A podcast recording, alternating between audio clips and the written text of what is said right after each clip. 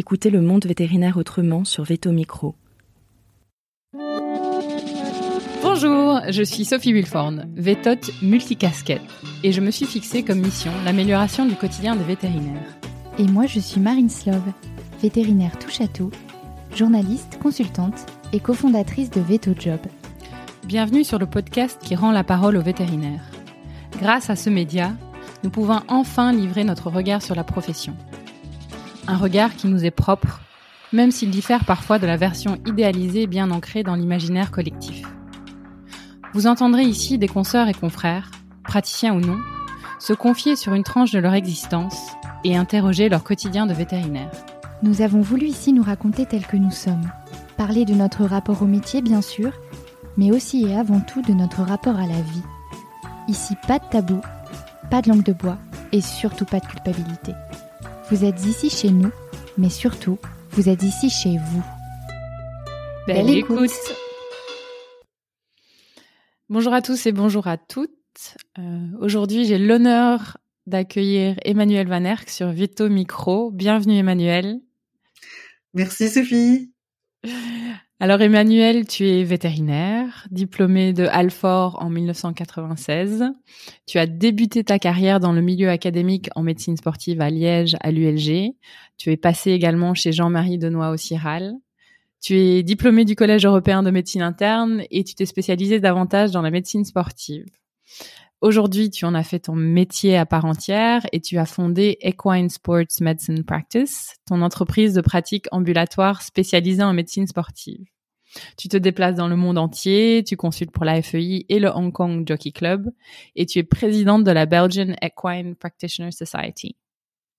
Emmanuel, tu es aussi maman de trois grands, très grands garçons. Tu es femme de Guilhem, photographe et podcasteur. Tu es femme, tu es entrepreneuse dans un milieu où la féminisation fait foi et malgré tout encore profondément pardon, masculin. Alors, à ton tour, je te laisse la parole. Peux-tu te présenter, s'il te plaît? Quel a été ton parcours de petite fille à aujourd'hui?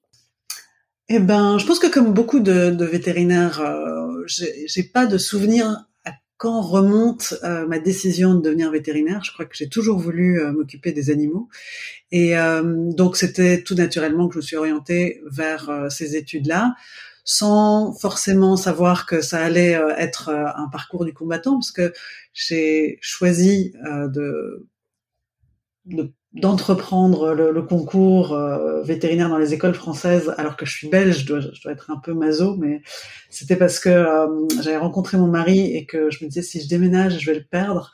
Alors du coup, je vais, je vais faire le concours euh, en France. Et, et voilà, donc ça a été des études que j'ai trouvées difficiles, mais c'était le seul moyen de d'aboutir à mon but qui était de devenir vétérinaire donc voilà. Et puis ensuite, euh, bah, pendant le parcours à Maison Alfort, on, nous demande de faire un stage dans un laboratoire. Et je voulais déjà regarder un peu ce qui se faisait chez le cheval, s'il y avait de la recherche euh, appliquée chez le cheval. Et j'ai atterri euh, un peu par hasard à Cornell, à l'université de Cornell aux États-Unis. Et là, j'ai vu un cheval sur tapis roulant avec plein d'électrodes pour mesurer sa fonction musculaire et euh, sa physiologie à l'exercice. Et euh, je me suis dit, ah, c'est exactement ça que je veux faire. Donc euh, voilà, ça m'a amené ensuite en Belgique, de retour dans mon pays natal alors que bah, j'avais quitté le pays à, à l'âge de un an. Et euh, j'ai travaillé au centre de médecine sportive de l'université de Liège, qui était un centre de médecine sportive tout à fait euh, exceptionnel et reconnu dans le monde entier. Et je me suis dit que je ferais bien ma thèse de fin d'études avec eux. Et c'est voilà, ça a été euh, le doigt dans l'engrenage et ça a déterminé ce que j'ai fait par la suite. D'accord. Et t'es resté combien de temps à Liège? Alors, euh, ça a été aussi un parcours un peu euh, irrégulier parce que j'ai démarré mon, ma thèse de PhD et quasiment tout de suite après mon inscription, j'ai voyagé à l'étranger parce que bah, je me suis mariée et que mon mari faisait un training dans différents pays. Donc j'étais aux États-Unis, j'étais en Angleterre, j'étais en Suède et à chaque fois dans ces différents pays, bah, j'ai pu être accueillie au sein d'unités de recherche sur le cheval et ça m'a permis d'ouvrir mes horizons. Donc, j'ai fait ma formation théorique pour le PhD comme ça en voyageant. Et je suis retournée à Liège après faire les, tout ce qui était euh, recherche plus pratique, hein, tous les protocoles de recherche. Et j'ai eu, euh, dans ma malchance de ne pas avoir de bourse pour faire mon, ma thèse, euh, l'opportunité de travailler à mi-temps en clinique. Et donc, c'est comme ça que j'ai démarré mes activités cliniques en médecine sportive.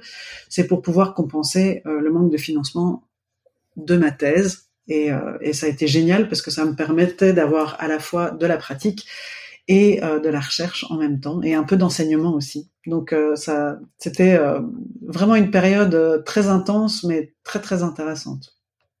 Et ça a duré bah, enfin plus d'une dizaine d'années et au cours desquelles j'ai pu, grâce à Liège aussi, euh, obtenir un, un poste euh, à mi-temps au CIRAL pour pouvoir développer la médecine sportive là-bas. Donc euh, vraiment, la médecine du sport du cheval, ça a été un moyen pour moi de de voyager, de rencontrer plein de gens très très différents, tous intéressés par par le sport et par la physiologie du de l'effort du cheval, vraiment ce qui me passionnait dès, dès le début. Et j'ai une euh, j'ai une question qui m'est venue là quand tu tu racontais les débuts de euh, bah t'as commencé ton PhD et finalement t'as suivi ton mari euh, de par le monde. Euh, comment comment ça s'est passé en fait parce que c'est c'est pas facile ou ça a pas été facile j'imagine de trouver des endroits concordants avec où ton mari devait se trouver qui finalement pouvaient t'accepter pour te permettre de faire ton PhD. Comment ça s'est passé ça? Eh ben, je pense que le milieu du le milieu universitaire et le milieu de vétérinaire et puis le milieu du cheval, bah, c'est comme un goulot d'étranglement. Il y a de, pas beaucoup de, personnes, donc c'est tout le monde connaît tout le monde.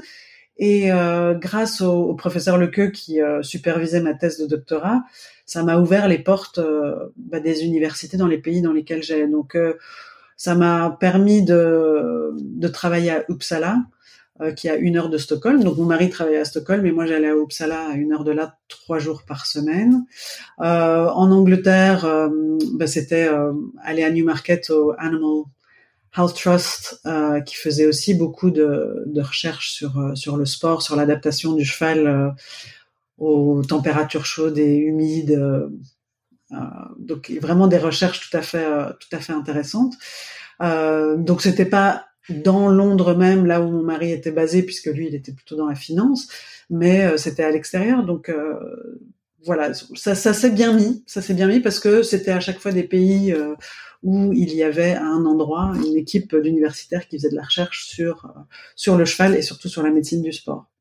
Ok. Et donc Liège, le Ciral et, et après? Eh bien, après, une fois que j'ai eu euh, obtenu ma, thèse, que j'avais un collège en médecine interne, que euh, j'avais euh, encadré des, doctorants aussi, je pense que j'avais fait un peu le, le, tour de tout ce que je pouvais faire en milieu académique.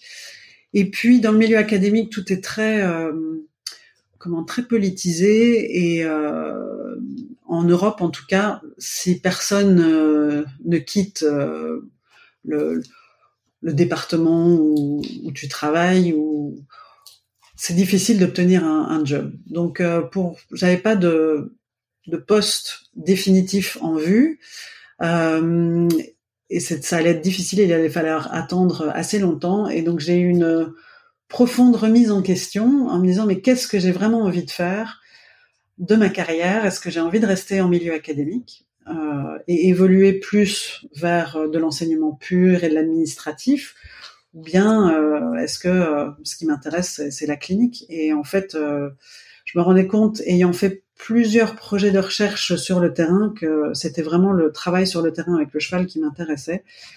Et la boule au ventre, j'ai quitté l'université parce que c'était assez confortable quand même malgré tout. Et euh, j'ai décidé de lancer ma propre pratique. Mais je savais faire que ce que je savais faire, c'est-à-dire de la médecine du sport du point de vue de la médecine interne. Donc vraiment une activité ultra niche. J'avais plus vu de coliques euh, en urgence euh, depuis euh, plus d'une douzaine d'années. Je j'avais pas la vocation de faire de la première ligne et je pense que j'en étais pas capable non plus puisque j'étais très très spécialisée.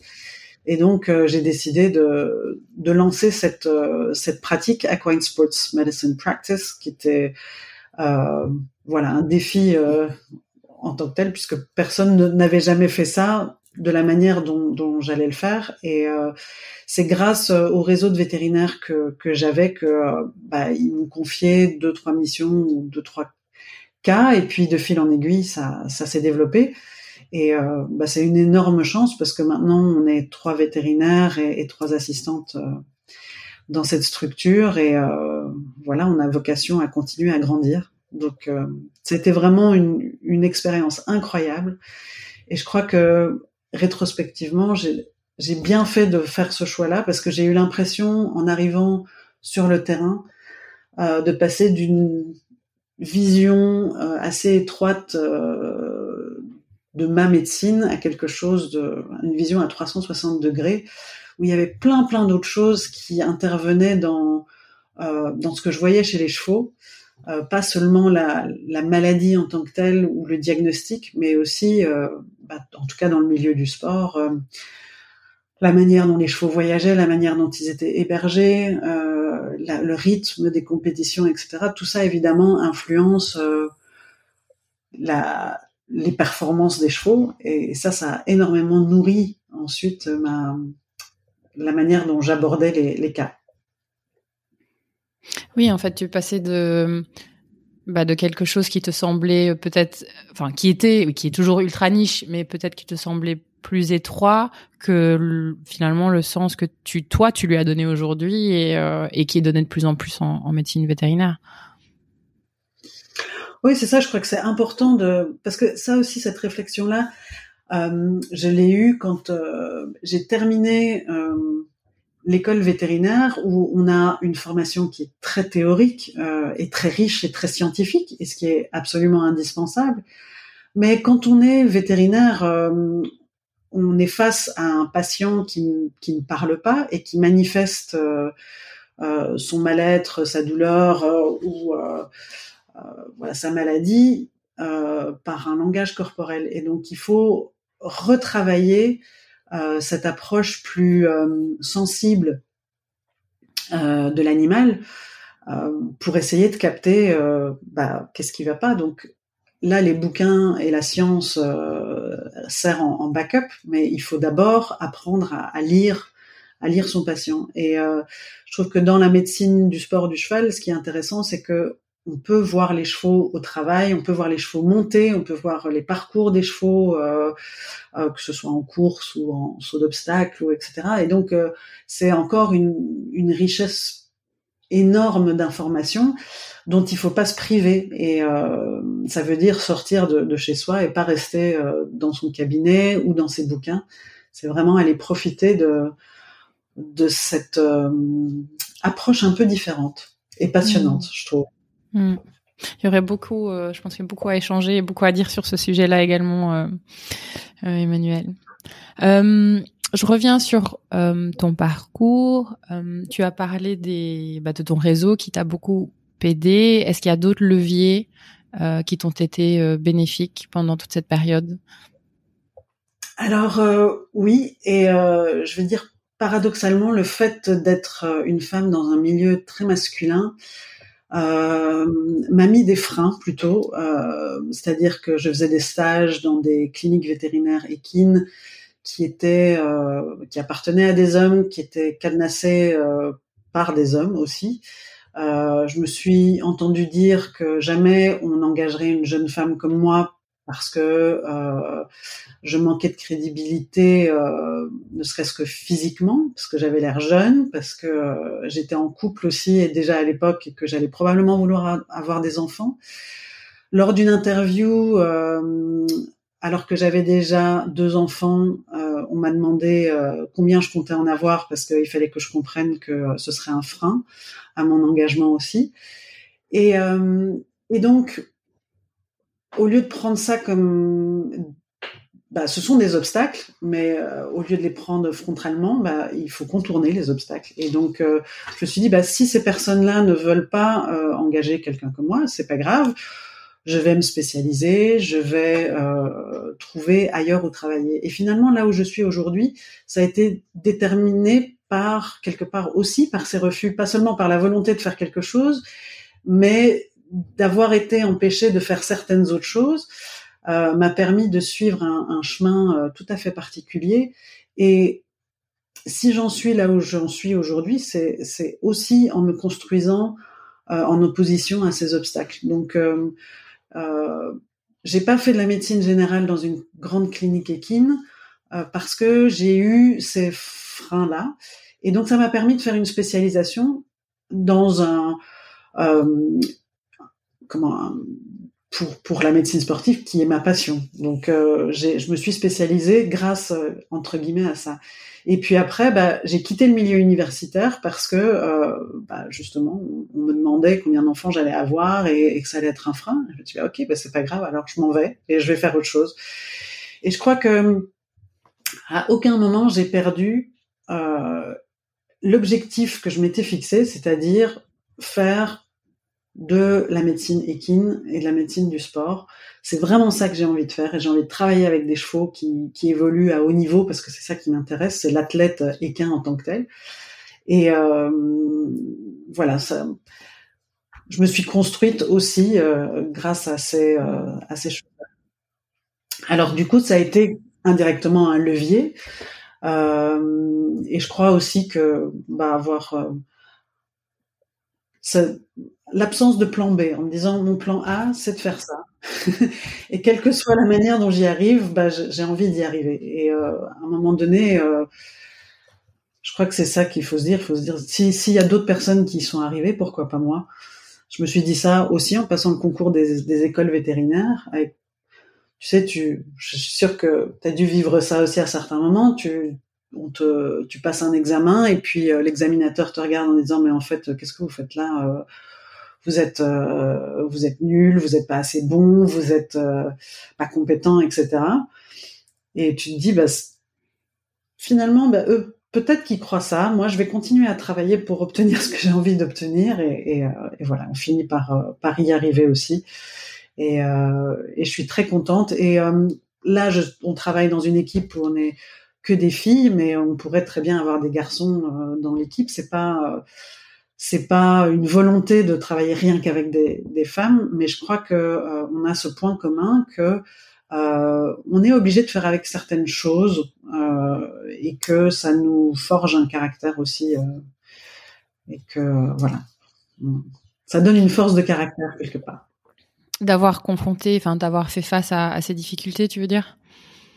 C'est ça, d'avoir fait face à ces difficultés. Et puis euh, aussi, je pense que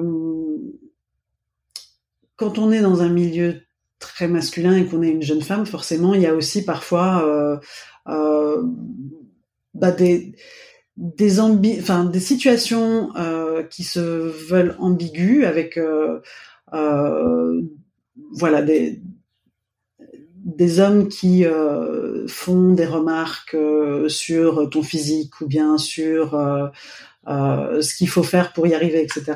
Et je crois que ne rester ultra professionnel et ne laisser aucune ouverture possible à quoi que ce soit comme ambiguïté, ça te permet de continuer à avancer en étant à l'aise avec toi-même et en disant moi je, je me prête pas à ce genre de jeu parce que c'est c'est pas le terrain sur lequel j'ai envie de jouer. Moi, j'ai envie de, de me développer professionnellement et d'avoir une crédibilité professionnelle et une compétence. Et ça, il faut pas que ça passe par euh, ce genre de choses euh, et de compromission.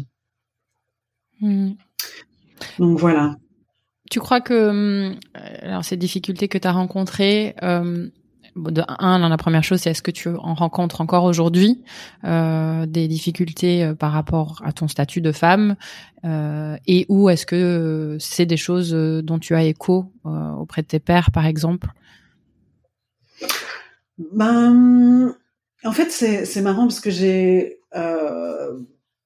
j'ai lu récemment un, un bouquin sur une femme qui est une figure féministe très très forte. Je me considère pas nécessairement comme féministe, mais je crois que dans mon parcours, je viens d'une famille très patriarcale où déjà c'était compliqué en naissant d'être d'être une fille, tu avais déjà un handicap particulier.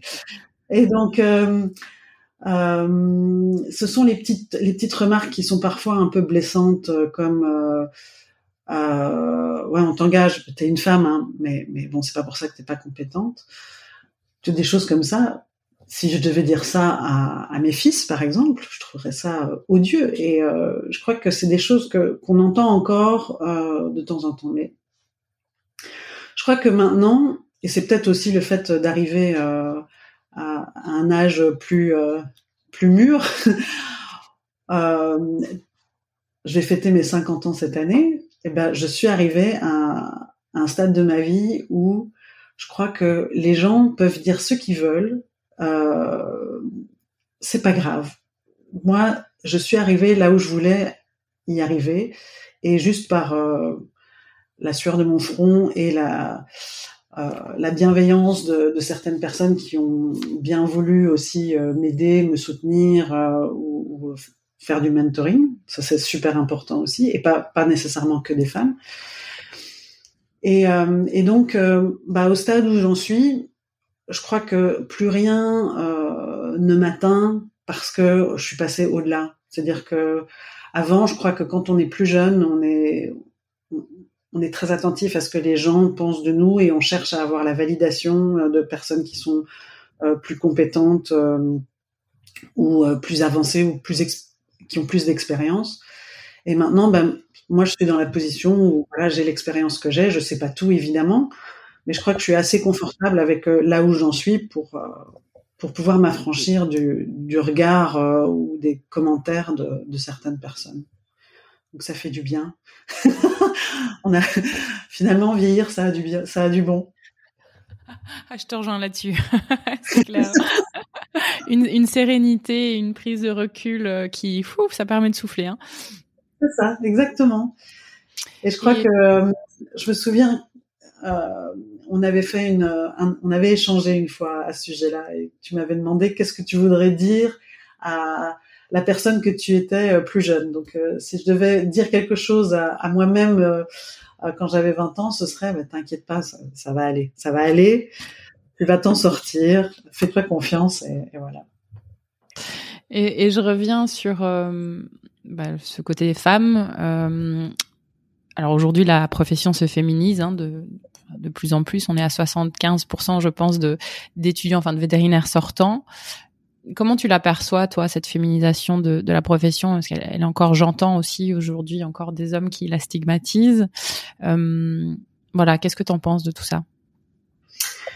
Bah moi, je pense que c'est euh, c'est une très bonne chose. Je pense que les euh, c'est important que euh, on puisse exercer le métier qu'on a envie de faire. Et il s'avère que le métier de vétérinaire attire beaucoup de femmes. Alors, on peut essayer de d'analyser pourquoi. Je crois que c'est pas très relevant, mais c'est. Je crois que j'espère, en tout cas, qu'on va arriver à, à, une société où on se rend compte que le travail c'est pas tout non plus, que c'est très important de, faire un métier qu'on aime, mais que la vie c'est aussi s'épanouir personnellement et, fonder une famille. Pour moi, ça a été quelque chose que j'avais envie de faire parce que bah, j'ai trouvé euh, l'homme avec qui j'avais envie de, faire ma vie et, et, euh,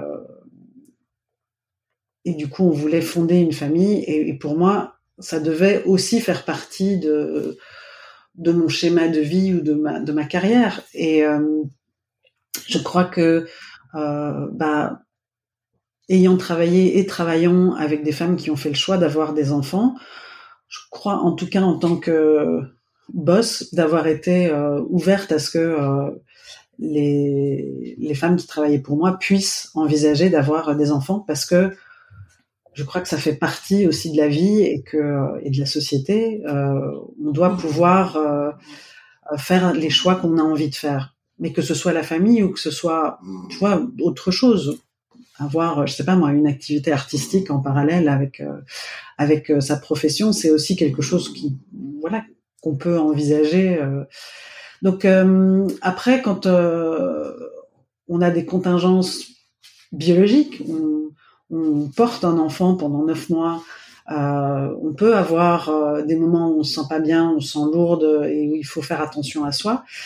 Ben, le, travail devrait être adapté pour permettre ça. Moi, je suis fait partie là d'un un site euh, qui s'appelle Vetmoms euh, mmh. sur Facebook et je suis atterrée de voir ce que s'impose ou ce qu'on impose à certaines femmes qui choisissent d'avoir des enfants et qui travaillent par exemple en ambulatoire en première ligne. Et donc elles vont euh, faire leur consultation avec un bébé en bas âge qu'elles continuent à allaiter. Elles s'exposent euh, aussi à des, à des risques physiques, puisque travailler avec les, les grands animaux, les chevaux, euh, c'est difficile. Mais je dis, comment est-ce qu'on peut, dans une société, ne pas réfléchir à ce que il y ait des moments aménagés dans sa vie pour bah, céder la place à, à un enfant? C'est pas ça qui va compromettre euh, une carrière. C'est pas parce que on est euh, quatre mois, six mois, un an en dehors du circuit euh, professionnel que, que, notre carrière est terminée. Loin de là, je crois que ce dont on doit se rendre compte, c'est qu'on doit se nourrir de choses différentes et dans la vie, et qu'avoir des moments où on fait autre chose, euh, et ça peut même être de la vacuité. Hein. C'est pas forcément avoir un enfant, ça peut être simplement prendre une, une, une année off. Euh, bah, je crois que c'est très bénéfique aussi pour soi-même, pour euh, améliorer sa créativité, euh, développer euh, d'autres compétences, et, et, ça peut enrichir le, sa carrière professionnelle, contrairement à la perception qu'on en a. Et je crois que hum, le Covid quelque part a permis à beaucoup euh, de personnes euh, qui étaient le nez dans le guidon dans leur carrière de se rendre compte que bah, la vie euh, était composée d'autres choses aussi, qu'on pouvait euh, ne pas travailler et que c'était pas grave, que c'était pas pour ça qu'on devenait incompétent ou qu'on s'excluait du milieu professionnel, mais que c'était au contraire une manière de renouveler ses idées, de, de s'accorder une pause bien-être et, euh, et j'espère qu'on va se rendre compte que euh, probablement on travaille trop euh, et que il faudrait travailler mieux. Voilà, peut-être moins, mais mieux. Je suis bien sûr entièrement d'accord avec toi. Euh, Aujourd'hui, on est encore dans une situation où le travail doit être dur pour pour euh, pour être payé, euh, on doit travailler euh, toutes les heures que Dieu nous donne. et et en face de ça, il y a les loisirs. Et en fait, pour moi, il y a complètement possibilité de c'est bien sûr important d'avoir un temps pour soi en dehors du travail, mais le travail peut être rendu euh, euh, plus agréable en l'abordant de manière très différente de, des façons dont on l'aborde aujourd'hui. Et je pense que oui, faire des enfants et avoir des enfants en fait partie. On doit pouvoir aménager des temps euh, sans, avec, pendant, enfin peu importe, mais euh, ouais, le travail doit être aménagé différemment, sinon on s'en sortira pas. Euh, et enfin je complète enfin je complète avec une question un commentaire aussi c'est de dire bah en fait bah du coup comment on fait? Parce que tu l'as bien dit ouais le Covid euh, les gens se sont rendus compte qu'ils ne pouvaient pas continuer comme ça. Et du coup on se retrouve aujourd'hui dans une situation où c'est presque l'un ou l'autre. Euh, et donc on a beaucoup de personnes qui quittent la profession euh, qui veulent même qui la démarrent pas ou qui veulent pas y revenir et, et, du coup, comment on fait pour faire en sorte que la profession, notre profession, soit aménagée de sorte à ce que les gens s'y sentent mieux et s'y sentent mieux pendant plus longtemps? Euh, Alors, je parle pour les femmes dans ce sujet particulier, mais c'est valable aussi pour euh, pour les hommes, pour les papas, euh, peu importe. Ouais. Ben, moi, je crois que hum, le c'est valable pour les papas aussi. J'ai eu la chance euh, bah, de vivre en Suède, qui est un pays qui est pionnier dans l'aménagement euh, euh, du temps pour les parents. Donc en prenant hommes et femmes à, pied d'égalité, en disant ben voilà, les hommes ont un congé de paternité aussi long que le congé de maternité, ce qui a permis aux hommes de se rendre compte que ben, on faisait des enfants, mais il fallait s'en occuper euh, à part égale. Euh, et que euh, voilà, il y avait des périodes prolongées parce que le congé de paternité en Suède est de, de un an, euh, enfin plus ou moins un an, et c'est pareil pour pour la maman. Et donc, euh, je crois que ça, ils ont fait des études statistiques sur euh, l'évolution de la société. Il y a beaucoup moins de divorces euh, dans ces pays-là parce qu'il y a une charge euh, de travail, une charge mmh. mentale qui est bien, mieux répartie. Mais ça veut dire aussi que peut-être qu'il faut qu'on repense la manière dont on, aménage nos semaines de travail parce que moi je je vois la, il faut peut-être avoir des équipes qui sont plus denses euh, pour pouvoir euh, travailler ne serait-ce que disons sur le terrain par exemple quatre jours par semaine et avoir une journée où euh, on fait les rapports on, on, lit parce que si on se dit que toutes ces choses qui nourrissent notre profession les journaux club, euh, euh, mettre à jour sa bibliographie, assister à des congrès, ça doit venir au-dessus des semaines qui sont travaillées, qui sont déjà complètement pleines. Ça n'a aucun sens. À ce moment-là, on, on vit plus euh, en dehors de sa profession. Donc, au sein de la semaine de la professionnelle, se dire, ben voilà, le, lundi, c'est fait pour lire des articles, rendre des rapports, se renseigner, téléphoner à un confrère ou une consoeur pour un cas particulier, et puis le reste du temps, ben, on voit des cas. Donc peut-être que ça, c'est à réaménager. Moi, j'ai la chance de, travailler dans un secteur où j'ai pas d'urgence, mais euh, si je faisais des urgences, il faudrait évidemment que, que ça n'enfreigne pas non plus sur ma, que ça n'accumule pas ma dette de sommeil, parce que j'ai énormément besoin de récupérer. Ben, sinon, je serais pas fonctionnelle. Donc euh, je crois que c'est cette organisation du temps qui est à revoir. Et déjà, euh, il y a plus de dix ans, quand euh, j'ai été en, en, Suède faire, faire ces stages, euh, les gens travaillaient à, à, temps partiel. Et donc, il y avait des équipes plus larges, mais euh, il y avait par exemple un vétérinaire euh, de 45 ans qui avait deux enfants qui euh, faisaient du hockey et qui disait, ben moi, les vendredis, c'est pour aller jouer au hockey avec mes fils. Euh, et je trouvais ça euh, incroyable parce qu'à l'époque ça se faisait pas du tout. Mais je crois que c'est c'est ça l'avenir, c'est de de pas se, se, tuer au, travail, c'est de, de, garder cette fraîcheur au travail grâce à ça. Et euh, je suis pas non plus pour euh, voilà avoir des des limites strictes parce que moi je vois bien le, soir quand je rentre chez moi euh, je sais pas, on s'installe dans le canapé et, euh, certains regardent la télévision et d'autres lisent un bouquin. Moi, ça m'arrive de lire euh, sur, euh, je sais pas moi, sur une maladie en particulier. J'ai pas l'impression que c'est du boulot parce que j'ai l'impression que ça nourrit mon âme aussi. Donc voilà, il, il faut des, il faut s'imposer des, des, limites, même si elles sont floues. Peut-être revoir cette manière de travailler euh, un peu différemment Comment est-ce que euh, je prône pas du... nécessairement la 35 heures, tu vois, mais oui, oui, oui. Euh, si on peut avoir euh, une journée ou une demi-journée où on fait autre chose, ça peut aider aussi euh, la, la, profession. Et je crois que je, je peut-être découler sur, euh, enfin enchaîner sur l'éducation de sa clientèle parce que je mmh. crois aussi qu'on se laisse bouffer par la, la clientèle et, et ça j'ai vraiment pris ça conscience de ça il y a, il y a peu de temps euh, des propriétaires qui t'appellent n'importe quelle heure euh, du jour ou de la nuit euh, ou qui t'envoient des messages en soirée ou sur le week-end et, et, ça pour moi euh, puisque je te dis je fais pas d'urgence c'est quelque part un manque d'éducation et un manque de respect euh, de qui on est et du, du travail qu'on fournit, parce que tout le monde a besoin de moments de décrochage. Et quand on vient empiéter sur euh, sur ta vie, le temps que tu consacres à ta vie personnelle ou à ta vie familiale, euh, eh bien, c'est quelque part ne pas euh, considérer que tu, tu, as le droit d'avoir euh, ces moments-là.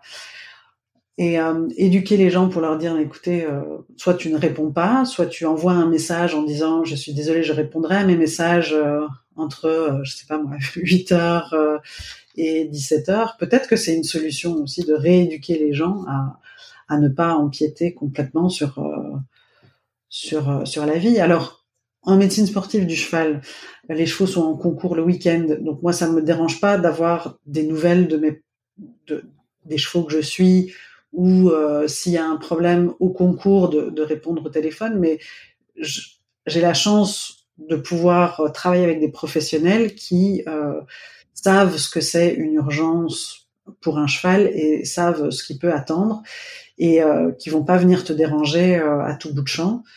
J'ai beaucoup plus de problèmes avec des, propriétaires plus amateurs qui vont te harceler jusqu'à ce que tu répondes en disant mon cheval a ceci, je comprends pas, qu'est-ce qui se passe, euh, je vous paye déjà assez cher la consultation, j'ai besoin d'une réponse. Ça, c'est inadmissible pour moi. Là, il y a vraiment une éducation à faire euh, des propriétaires. Hmm. Est-ce qu'il y a, parce que tu parles de rééducation, est-ce qu'il y a peut-être une notion de sensibilisation aussi du grand public euh, qui passerait finalement par une mobilisation plus large des vétérinaires qui aujourd'hui ben, clairement, on le sait, on n'est pas assez. Euh, que ce soit, je pense, en, clinique généraliste ou spécialisée, on a tendance à du coup euh, euh essayer de voir plus de gens, raccourcir son temps de consultation et, et finalement quelque part dévaloriser le métier de plus en plus de cette manière parce qu'on ne peut pas y consacrer le temps qu'on a besoin pour faire du bon boulot et qu'à un moment donné euh, que bah, les institutions nous appuient ou que nous on prenne à charge de dire ok stop, on, ne peut plus voir de clients parce qu'on n'a plus assez de temps, on doit on doit prendre 15 minutes, une demi-heure par consultation, euh, peu importe, et de et à partir de ce moment-là, se retrouver dans une situation où finalement, euh, malgré la croissance euh, du marché, avec de plus en plus d'animaux, bah en fait que aujourd'hui, on n'est pas capable de subvenir à ça. Et je pense qu'il y a potentiellement les, propriétaires, bien sûr, il y en a plein qui sont aussi mal éduqués, mais il y en a plein en, plus qui ne savent pas, qui n'ont aucune idée de cette situation.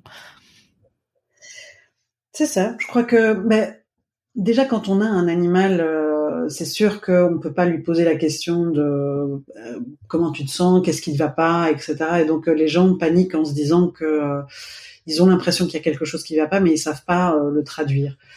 Et peut-être que là il y aurait les métiers de d'ASV euh, d'infirmiers ou infirmières pour les, animaux seraient, à développer parce que c'est ce qui se fait aussi en médecine humaine. Quand tu tu vas aux urgences euh, parce que tu n'arrives pas à avoir de rendez-vous chez ton généraliste avant un ou deux mois, c'est un, un, infirmier qui te prend en charge, évidemment, sauf si tu sauf si t'es dans un état grave, mais en général c'est pas le cas. Euh, donc je pense qu'il y a peut-être euh, euh un, métier tampon entre à inventer avec des personnes qui seraient habilitées à donner des conseils en nutrition, à réaliser des prises de sang, à éduquer les propriétaires sur comment prendre soin de leurs animaux. Euh, un peu comme, je sais pas moi, les assistantes maternelles euh, avec les enfants. Ça, permettrait de soulager les vétérinaires. Ça nécessite d'avoir peut-être euh, moins d'années de formation et puis de, mieux référer après au vétérinaire qui est vraiment le, spécialiste de qui doit intervenir quand quand il y a un, vrai problème. Mais quand c'est juste du conseil en nutrition, peut-être des vaccins ou euh, euh, des soins de base aux animaux, il y a peut-être des choses là qui peuvent être faites. Alors évidemment sous la, la, supervision d'un vétérinaire si c'est nécessaire. Je pense par exemple au vaccin, il faut qu'il y ait un, examen clinique euh, de fait, mais peut-être voilà transférer un certain nombre de, compétences plus intermédiaires à, une autre profession. Peut-être que ça c'est une solution, je sais pas du tout, mais en tout cas je vois que euh, moi, en tout cas, dans, dans la construction de, de ma pratique, euh, le fait d'avoir engagé des assistantes euh, qui gèrent tout le côté matériel, commande de stock, etc., etc., ça m'a soulagé d'une grosse part de travail et ça a dégagé du temps pour faire mon métier et puis pour faire éventuellement d'autres choses. Mmh. Donc peut-être déléguer plus. Ouais. Ouais, je te rejoins. Ça demande. Euh, bah, encore une fois, hein, ça demande aux, aux institutions de nous soutenir là-dessus avec de la délégation possible d'actes. Euh, je sais qu'il y a des quand même nettes différences aussi euh, par pays. Et je rebondis ce que ce que tu dis d'ailleurs sur la médecine humaine en Angleterre, par exemple. Je sais qu'en milieu hospitalier, maintenant, il y a un, statut où les infirmières, donc nurses, peuvent euh, passer des examens pour être au même statut, un statut équivalent que les junior doctors, donc c'est-à-dire les internes, euh, bah, pour subvenir au fait qu'aujourd'hui il n'y a pas assez de d'internes médecins euh, en hôpital. Donc bah, clairement, c'est et c'est des solutions qui sont validées et qui fonctionnent aujourd'hui. Donc je pense que tu as entièrement la raison là-dessus. Ouais, ce serait intéressant en tout cas d'avoir une réaction, une réflexion plus de fond parce que je crois qu'on arrive à un point compliqué là maintenant. Euh, il y a un autre point aussi, c'est c'est tout ce qui est euh, financier. Euh, il y a des gens qui prennent des animaux et qui n'ont pas les moyens d'avoir ces animaux. Et donc, quelque part, ça peut être assimilé à de la maltraitance animale aussi quand tu, tu décides de prendre la responsabilité d'avoir un animal, mais que tu peux pas t'en occuper convenablement. Bah, il faut réfléchir, il faut responsabiliser ces gens-là et je sais qu'il était question peut-être d'avoir un permis pour euh, obtenir de détention d'un animal. Peut-être que euh, peut-être pas un permis, mais en tout cas euh, une phase d'éducation à ce que c'est d'avoir un animal domestique. ça serait, ce serait important et peut-être développer aussi les assurances maladie parce que les, les gens maintenant, en tout cas en Europe, ont une mutuelle santé qui prend en charge euh, les coûts, les gens ne se rendent pas compte de ce que représentent les coûts de la médecine ou de pratiquer la médecine. Et, euh, du coup, ils pensent que les vétérinaires sont là uniquement pour se faire de l'argent, alors que, au contraire, on, enfin, on, exerce notre métier avec passion. On a tendance à, à pas se faire rémunérer à hauteur de, tout le temps qu'on passe et de, du coût euh, de, la pratique. Donc là aussi, il y a un fossé à combler peut-être que euh, de développer les assurances maladie pour les, animaux, ce serait aussi un, moyen de, euh, de parer à ces, problèmes que la, profession rencontre. Mmh. Oui, clairement. Je passe par une, bah, une, toute dernière question. Du coup, on a déjà passé par euh, pas mal de sujets, la féminisation, la valorisation du métier, délégation d'actes. Euh, Est-ce qu'il y a autre chose que tu voudrais rajouter aujourd'hui, euh, dont tu voudrais parler? Moi, je crois qu'il faut pas oublier qu'on fait un métier euh, extraordinaire. Je crois qu'on n'a pas choisi ce métier par hasard. On a choisi un métier par amour des animaux. Euh, et il faut pas se laisser euh, essayer de ne pas se laisser miner par par toutes les difficultés qu'on rencontre euh, et qui sont pas liées aux animaux eux-mêmes, mais euh, au contexte et, peut-être aux propriétaires des animaux. Euh, voilà, je crois qu'il, comme pour tout, euh, faut se rendre compte de la chance qu'on a et ne pas oublier pourquoi on a fait ce qu'on a fait. Et euh, moi, il n'y a pas si longtemps que ça.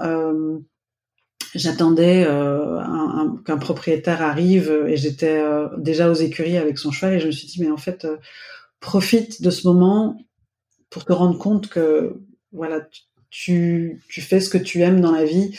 Tu as la chance de travailler au contact d'animaux extraordinaires et et voilà ne laisse personne ne t'enlever cette cette part de toi et ce choix que tu as fait. Profites-en Merci. J'ai rien à rajouter. Merci beaucoup, Emmanuel, pour ces sages paroles. merci à toi, Sophie. C'est un plaisir d'échanger et, euh, et merci pour tout ce que tu fais pour nous, pour notre profession.